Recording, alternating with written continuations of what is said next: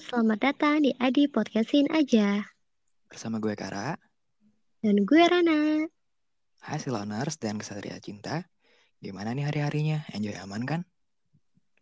Gue mau nanya, siapa Siloners yang kemarin ngerayain Valentine? Ayo ngaku-ngaku.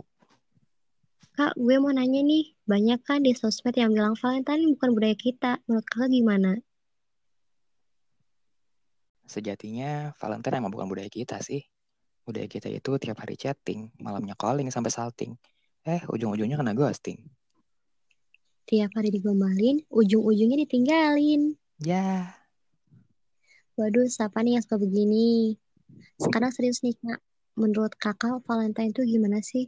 terlepas dari background agama di mana tradisi Valentine ini berakar, aku sih yang mau yang ngerayain ya rayain aja.